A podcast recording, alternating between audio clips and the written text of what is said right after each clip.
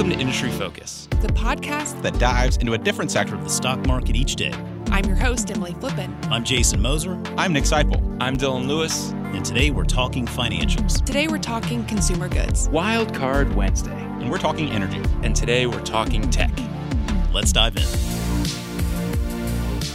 It's Wednesday, July 21st. I'm your host, Jason Moser, and on this week's Wildcard Show, we'll dig into earnings reports for Intuitive Surgical and Chipotle. We'll also hear a little bit more about a couple of stocks our guests think you need to have on your radar. Speaking of guests, joining me today, it's two of our five star investing interns here at the Fool this summer, Zane Frasek and Graham Hederly. Guys, thanks for jumping in the mix and joining the show this week. Thanks for having thanks us. For having us, Jason. Yeah, well, so hey, let's jump right in here because it's earnings season. We're, we're right in, right in the middle of it now. I mean, we've got a lot of great companies reporting, uh, and that's going to continue here for the next few weeks. But a couple of companies reported uh, yesterday after the market closed. Uh, a couple of companies that a lot of our a lot of our listeners are very familiar with, uh, Intuitive Surgical and Chipotle, of course. Let's start with Intuitive Surgical. And Zane, you, you look at the, the, stock today is relatively flat. Um, it, it's it's certainly uh, performed very well here over the last several years and, and hitting another 52 week high. But Intuitive Surgical reported some very impressive results here for its most recent quarter. They exceeded expectations all the way around. But what what stood out to you in the numbers? Yeah, Intuitive's continuing to prove that they're they can de-risk the investment in the future of surgery, proving that they can be a resilient company even in the face of a global pandemic uh, while growing their other channels of business as well. So you said it all around very, very uplifting quarter for the company. Um, and it's a company that I like personally because you don't have to be a healthcare expert to understand it. Um, and generally, you know, in the healthcare industry, you're thinking of um, biotechs, pre-revenue, super risky companies for to capture that growth. Um, but here's an opportunity to get double-digit growth every year for the foreseeable future without having that uh, expert knowledge to understand it. Um, so to get into the earnings a little bit, the revenue uh, was 1.46 billion dollars, up 72 percent for the year, um, wow. and 13 percent since last quarter. Um, so pretty solid numbers. Um, I'll try to stick to the last since last quarter comparison, uh, just because it's such an easy comparison from a year ago during the pandemic. Um, their business was hit pretty hard in the second quarter. Um, but on the bottom line, their earnings grew over six sixfold since last year, and their procedures on their systems grew roughly the same amount. Um, and now this is their ninth earnings beat uh, in a row, and not by a slim margin either 24% beat this quarter and 35% last quarter. Wow. really strong trend. Um, they've also installed 328 systems this quarter, up 10% from last quarter. Um, and some of the numbers that I really want to point out are that 38% of the installations were trade ins. Uh, this really shows that their business is from repeat customers as well. These are customers that have seen the, the instruments, seen the systems, and actually had a chance to use it, and then been like, this is it. This is what we want. We're going to come back for it um, just because it's that good of a product. And then on top of that, the procedures per system is up 11% over the last quarter. So this is important to their business because even if there's no more installations, the revenue can grow. There's more procedures. They're using up more of the uh, the consumables um, that they're selling to go with them, like the instruments. Um, yeah, I think that's that's a great point that you make there in regard to the instruments and the the uh, the accessories, right? Because I think that to me, I mean, I, I think you said it so well. They de-risk right that healthcare investments in the healthcare space. And part of that i think it's it's i mean the technology is phenomenal. I mean right those da vinci systems are second to none. Uh, in, in, in, the razor and blade business model that we love so much where you install that equipment and then you keep selling those instruments and accessories. I mean it, it it's not surprising i think for for most of us see the stock is up over 300% over the last five years. Um, I, I mean how do you feel about this company you made reference to to last quarter just just sequentially right not year over year but looking at the last quarter and it, and it, i mean beating beating the expectations from last year from a year ago not too terribly difficult given the situation that we that we were in um, but i mean let's talk about what this company is doing so well i mean that's a really interesting point you made there and, and people really trading up, right? I mean, that that to me is almost a sign that they are really making that long term commitment to being in that intuitive surgical universe. Yeah, they're doing a lot of things right. Um, and for some perspective on that, uh, management is really being holding themselves accountable. Right in 2019, based on their projections, uh, they thought they would grow about 17% a year um, in terms of procedure volume. Uh, they're exactly where they would have been, uh, or where they thought they would be absent COVID. So management has done a great job um, predicting what what their growth is going to be like. Um, they've known they're going to do well, but uh, a lot of listeners probably know a lot of the advantages advantages of Intuitive, like their intellectual property and how strong their business model is. But I want to talk about something a little bit less apparent, um, and that's actually their software and the consistency that they're updating the software.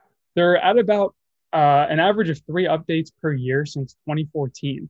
Um, and these software updates are really bringing more valuable more value to the end customers like the physicians and the patients uh, but it's also simplifying processes and adding functionality with every update yeah, that's that's. I mean, I guess what they're saying is true, right? Software software is eating the world. If you you you can be you can be great at what you do, but if you're not continually evolving and iterating that software, becoming something more, becoming something better, I mean, it just feels like there's so many competitors out there in the space ready to come in there and, and eat your lunch, so to speak. So it really does speak to uh, not only the benefits of having that big installed base, but continuing to iterate how you use that installed base.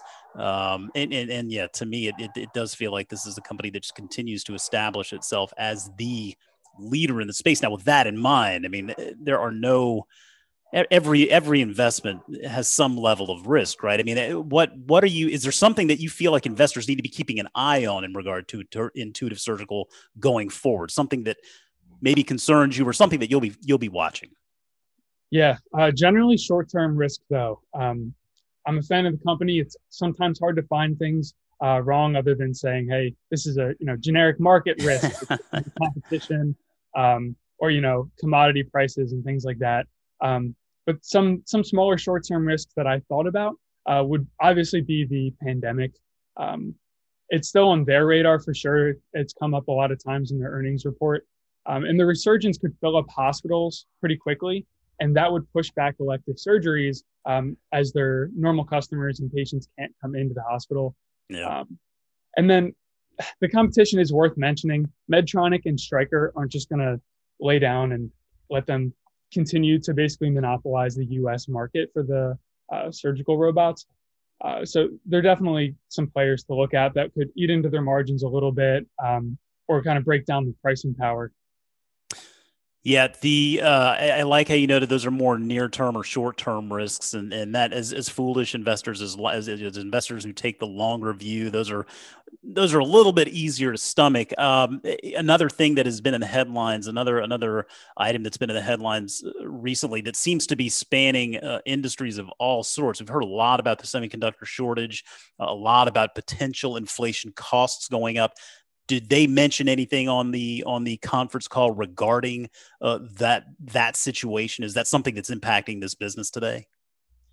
Yeah, short answer for inflation uh, is no. They didn't really mention it. I wouldn't be too worried personally because they have such strong pricing power. Um, but they did mention the semiconductor shortage. Um, but at the same time, they have a lot of safety stocks for their yeah.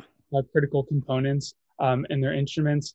So the shortage would have to be pretty bad to affect them, but they're not immune. No, no, they're not. Uh, but it is nice to know that they, uh, like us, have, have been saving for a rainy day. It seems like they're going into this pretty well prepared, uh, which should be encouraging to investors. And I guess last question here, I, I feel like I may know the answer, but I got to ask you anyway. I mean, is this a business you feel like investors should be should be owning today? I mean, is this a stock that is still given its track record of success, given all it's done over the past five and 10 years, do you feel like this is still a business worth buying today? I think yes, uh, regardless of the fact that it's up, you know, 300% um, over the last year or so. It's, it's a stock that I like because it's growing without a lot of risk, in my opinion. Uh, that said, it does get a high valuation in the markets because of that. Um, but let's think about why that is. Like they're they're providing so much value, uh, whether it's the patient uh, where you're getting less scarring, quicker recovery, um, less infection risk, and things like that. Um, or you're the physician where you, you're using less tools, it's quicker, and it's even easier to learn on their machinery. Uh, and on top of that, they have some incredible market share, especially in the US, because of their intellectual property, because of their repeat customers, um, and just how much people like their their brand and their product. And then lastly, they're in a really good financial position. Uh, they have a clear runway to increase their offerings even more and optionality, which is really important.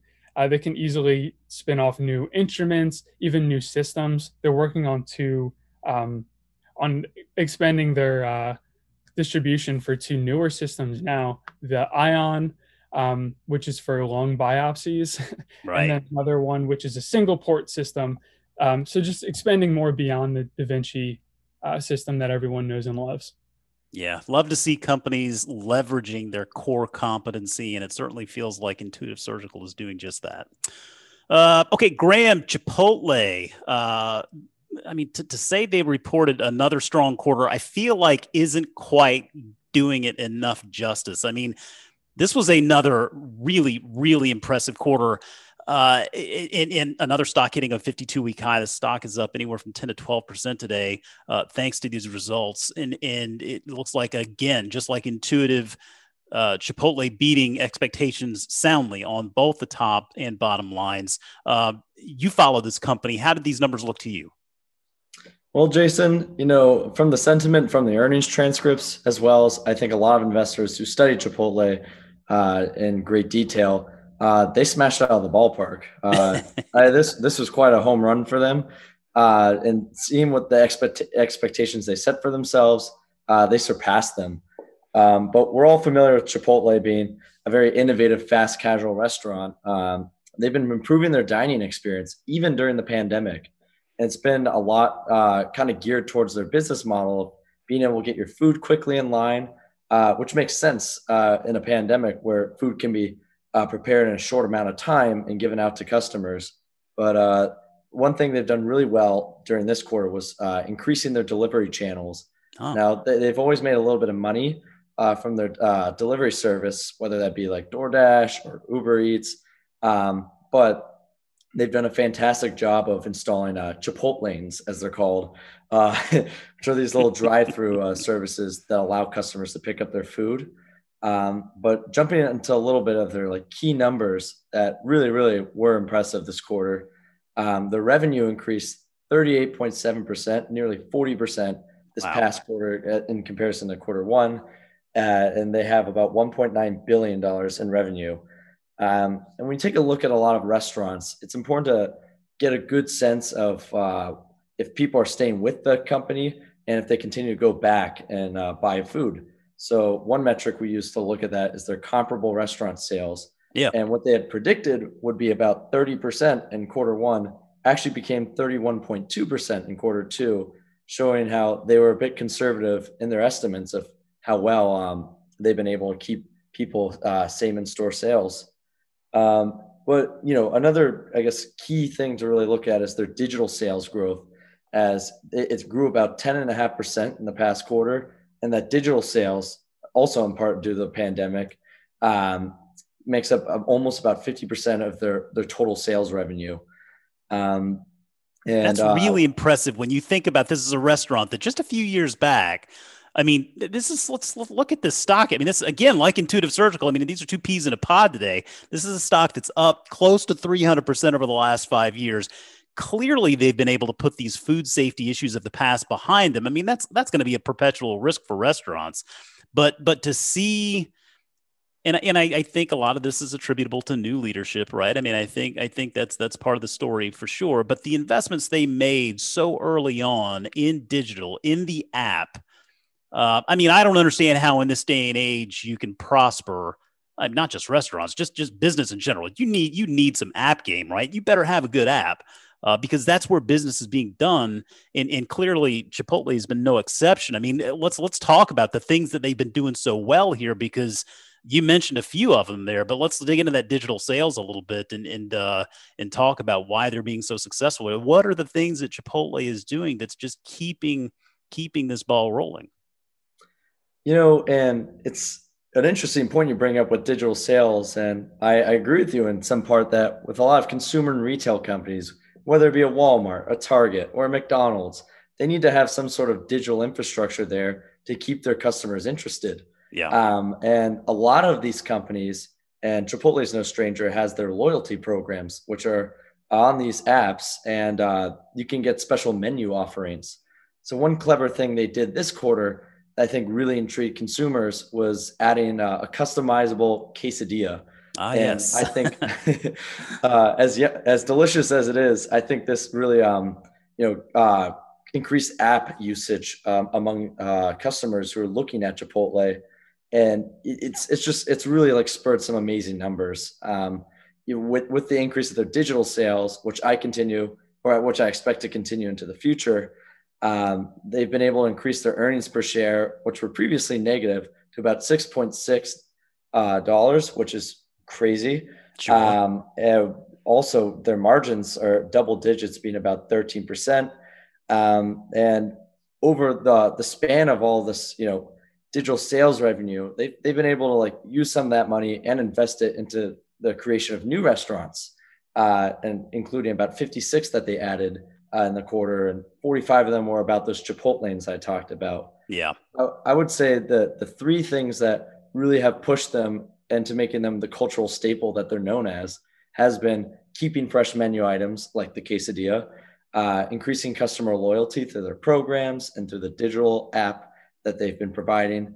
And finally, um, in, in some part, there's a little intangible uh, benefit of uh, things like TikTok and Instagram and social media uh, really promoting them and giving them free advertisement as a lifestyle brand. the lifestyle brand. I love it. I mean, we saw Starbucks so many years ago try to become that lifestyle brand.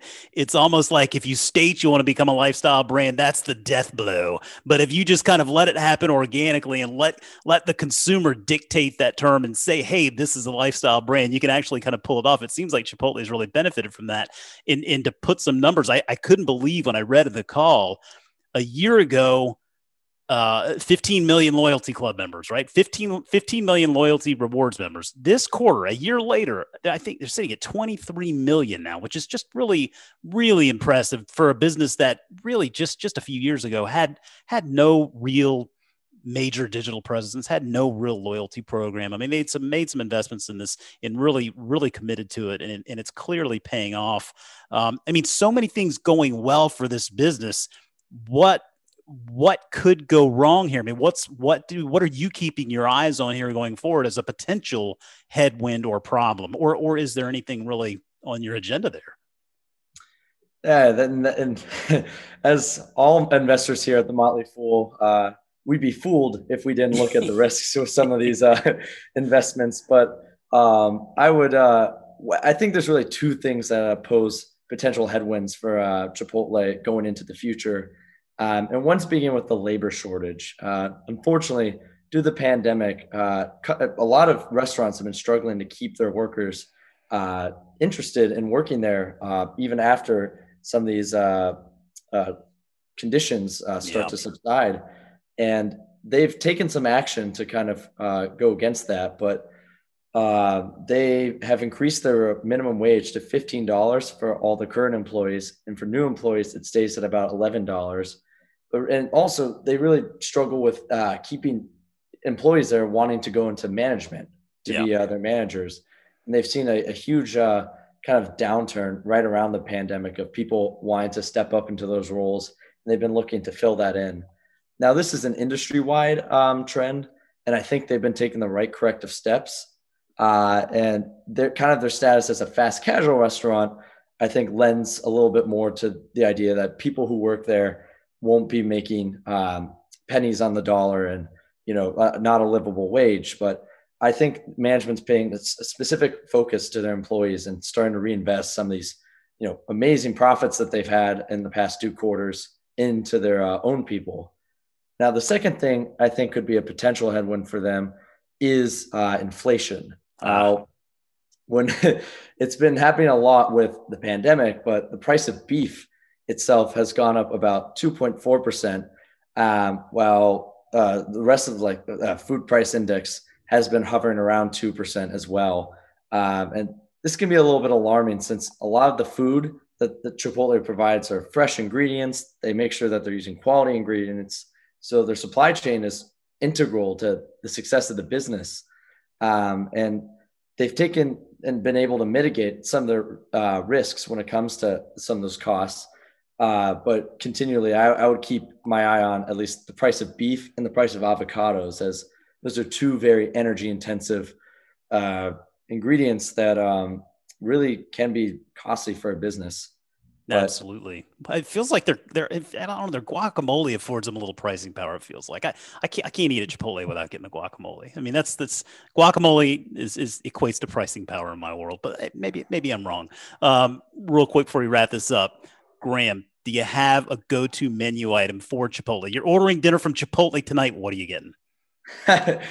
so uh, to add a little bit to what I was saying before, but uh, so in price, it, it, as of June, um, prices have increased about four percent. So you know, uh, all my friends, uh, like I said, it's a lifestyle thing. We all have our Chipotle order price memorized, and it's actually increased uh, in the past month or so uh, to combat infl- inflationary effects. But my go-to order is you got to go with the burrito bowls. They'll fill you up, but I always get some rice. I get some black beans I'll put some um, fajitas in there, chicken, and I'm like you, Jason. I gotta have guacamole in it, cheese, sour cream corn, all the stuff that doesn't cost extra, and you have a very tasty burrito bowl. Um, I'll take care of you for the day. It'll take care of you for the whole day. That's right. What about you, Zane? You're ordering Chipotle for dinner tonight. What are you getting? Man, so we have a local kind of chain in Delaware called El Diablo. Uh oh, we're talking about the competition risk here, Graham. oh, no. but I've only been to Chipotle one time. I've been to El Diablo a million. Very interesting. All right. Well, then, Graham, that speaks to your speaks to your uh, your your competition risk there. We definitely want to keep an eye on that. They're not the only ones out there slinging some great Mexican food. That's for sure. Uh, guys, recently, one of the things we ask our investing interns to do every summer is to put together a couple of stock pitches to deliver our to deliver to our investing team. And we're talking anywhere from 15 to 20 sometimes 30 folks depending on uh, availability. So it is a pressure packed situation. It's not easy to do.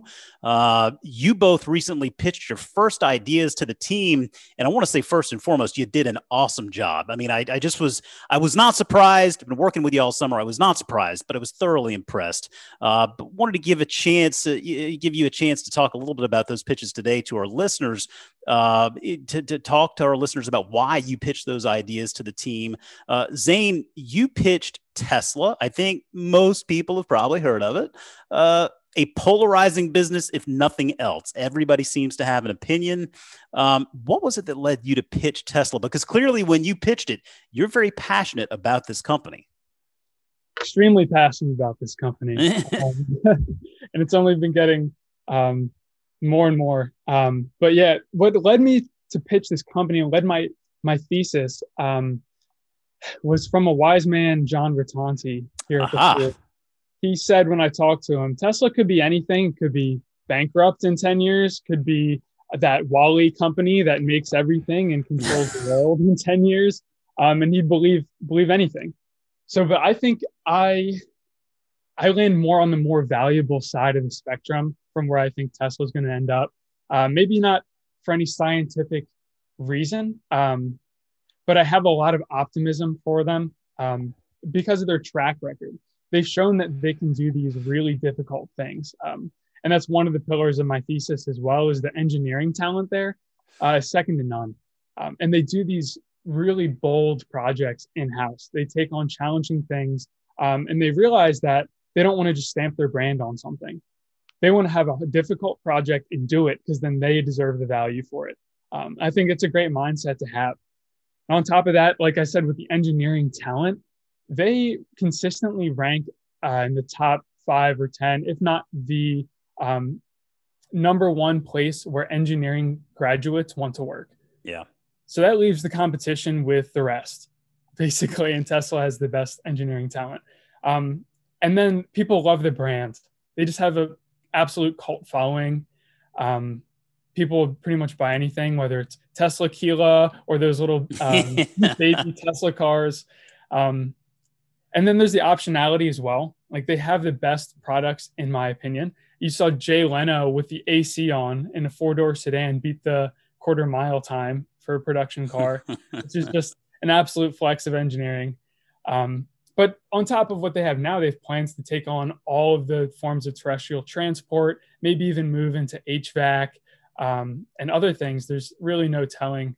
Um, and I think they've been chosen as a winner by the markets. People are realizing they operate in only markets that they're disrupting. Um, you know, trying to take on utilities and energy and renewable power, and trying to take on the legacy automakers who kind of kind of lost out on the first mover advantage in electric vehicles.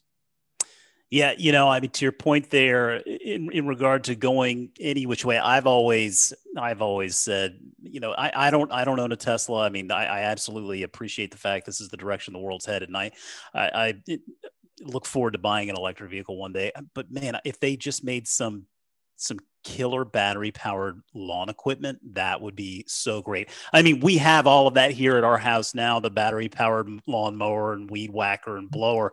But man, I I, I just know Tesla could could make it better. I, I would be in on that so fast. I wouldn't be surprised. And and that's a problem. Like um, lawn equipment, lawn mowers are producing orders of magnitude more pollution than vehicles, like the cars yeah. we drive, which is just crazy very very believable. Uh, graham you pitched bumble another very interesting idea particularly in this day and age. And this you know this captured my attention and part of that is just because i grew up in a different time where this just didn't even exist. Uh, but but now you've got bumble which is playing in this online dating space but but it's got uh, you know it, it has its own sort of of differentiator that makes it unique. What was it that led you to pitch bumble? You know and uh being uh, in quarantine for quite a bit for some of my college career, uh, I guess I, I had to by necessity turn to dating apps. But uh, this um this is it working out for you? I can only say only positive things about it. But uh, that's good. That's good. Um, but it, it's just it's like when they IPO this past February, very interesting for two reasons: being around Valentine's Day and being right at the front of the pandemic, which I think has set them up to really be, you know, a, just a great business to uh, to really look at. Um, but one thing that Bumble does that other dating apps, uh, specifically the ones owned by Match Group like Tinder or like OKCupid, is they kind of flip the whole dynamic upside down. And instead of what are lots of these online dating apps filled with many, many guys, right, and a lot Thirsty of women, dudes, right? Yeah. Um, um, a lot of the women, uh, you know, just by sheer numbers are just um, disproportionate to the amount of men on these apps that they're not very interested in, you know, keeping or, uh, you know, staying uh, retained on these apps. But what Bumble does differently is that it's almost, uh, they make it a rule for the woman uh, to make the first move and switch the whole pickup line uh, thing there, um, which I think is a fantastic uh, philosophy to that. Um, you know, kind of going a little bit into the company, um, Bumble itself was spun out of uh, Tinder, having one of its founders, Whitney Wolfe Herd, uh, who went in and uh, disagreed with some of the uh, Tinder's management and also had a lawsuit filed against them. But it's an incredible story where she went and founded another company that went to grow its market share uh, literally twice as much from 10% to almost 20% from 2019 to 2020. Um, just by doing that one simple trick. And what really stands out to me about Bumble is just how much it's been an empowerment app. It's in the numbers of about 46% of, uh, there are about 46% women on the app opposed to men, as where you can see 28% on Tinder, uh, which shows that women generally, generally enjoy this app much more. Um, I think they have a lot of room to grow. And I think one of the last things I'll conclude with is they're doing a lot of interesting things. Um, a lot of these uh, dating apps kind of focus just on giving some premium features, uh, maybe more swipes, but don't really go beyond that. With Bumble, uh, they're making much more money per user, but they're also exploring other parts of the business, like the Bumble Cafe or growing a venture capital fund. And these are some really engaging opportunities for uh, singles, such as myself, to go in and meet um, new people. And Bumble provides a way to facilitate that in person. Well, I like that idea, you know, and between Tesla and Bumble, two very different businesses, but but one thing they certainly have in common, uh, they're both businesses that are really focused on the direction in which the world is headed, right? I, th- I think this is this is going to be the way that these things are being done in the future for some time to come. And so it's encouraging to see you guys pitching businesses that uh, are, are, playing a role in shaping how how the future is going to look, both in transportation uh, and social interaction. So so really great pitches again. I was I was really proud to see you guys uh, do so well. Looking forward to your second pitches. Uh, but I think that's going to do it for us this week, guys. Zane Graham, thanks so much again for joining us this week. It was a lot of fun. Thank you. Thank you. Uh, remember, folks, you can always reach out to us on Twitter at MF Industry Focus, or you can drop us an email at industryfocus at fool.com. As always, people on the program may have interest in the stocks they talk about, and the Motley Fool may have formal recommendations for or against, so don't buy or sell stocks based solely on what you hear. Thanks as always to Tim Sparks for putting the show together for us. I'm Jason Moser. Thanks for listening, and we'll see you next week.